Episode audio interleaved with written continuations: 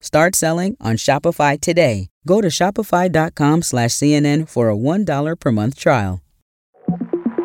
Hello, from CNN, I'm Afoma DK with the five things you need to know for Wednesday, February 14th. Families of Israeli hostages, including two former hostages, filed a complaint against Hamas at the International Criminal Court today.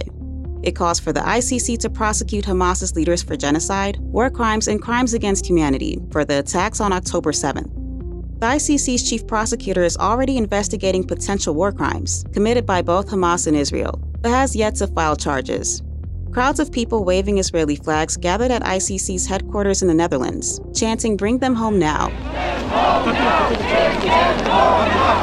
The trip comes as talks to release hostages held by Hamas in Gaza continue. Israel has dismissed Hamas's proposal for a ceasefire and hostage deal, according to a diplomat familiar with the discussions. As part of their demands, Hamas is calling for Israeli troops to leave Gaza, as well as a large number of Palestinian prisoners released. But Israeli Prime Minister Benjamin Netanyahu is demanding that Hamas change its position for the talks to continue. Today, House Speaker Mike Johnson urged fellow Republicans not to panic over the GOP's loss in New York's special election to replace expelled former Congressman George Santos. That's according to multiple members. The result uh, last night is, is not something, in my view, the Democrats should celebrate too much. Their candidate ran like a Republican. He sounded like a Republican talking about the border and immigration because everybody knows that's the top issue. That is in no way a bellwether of what's going to happen this fall. We are absolutely convinced. Democrat Tom Suozzi beat Republican Mazi Pilip in the race for New York's 3rd District. Now, House Republicans have an even slimmer majority and hand the Democrats a boost going into the general election. Thousands of immigrants could be released from ICE detention under a draft plan. Immigration and Customs Enforcement, or ICE, is facing budget woes because Congress has yet to pass a White House request for supplemental funding for border security. ICE has historically been underfunded, but a source familiar with the draft plan says it's currently $700 million in the hole. A surge of migrants at the US Mexico border over the last year is draining federal resources. So, freeing up space at detention centers is part of the agency's contingency plan to mitigate the strain. A new study published in the journal Nature may give you a reason to quit smoking. It found smoking tobacco changes your immune system, putting you at greater risk for disease and infection, even years after you quit. Researchers studied blood samples from 1,000 healthy people ages 20 to 69. They looked at 136 variables to study their effects on immune response and found smoking created the biggest change.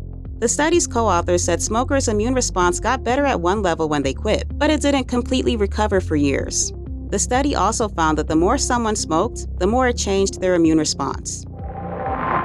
Coming up, Kansas City Chiefs fans are showering their team with love.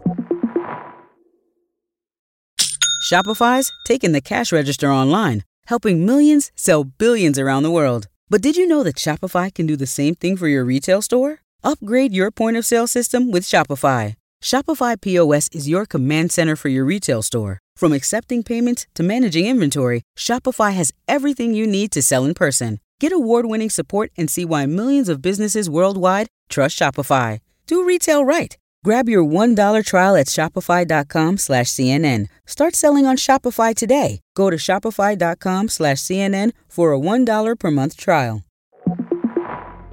Hey, welcome back.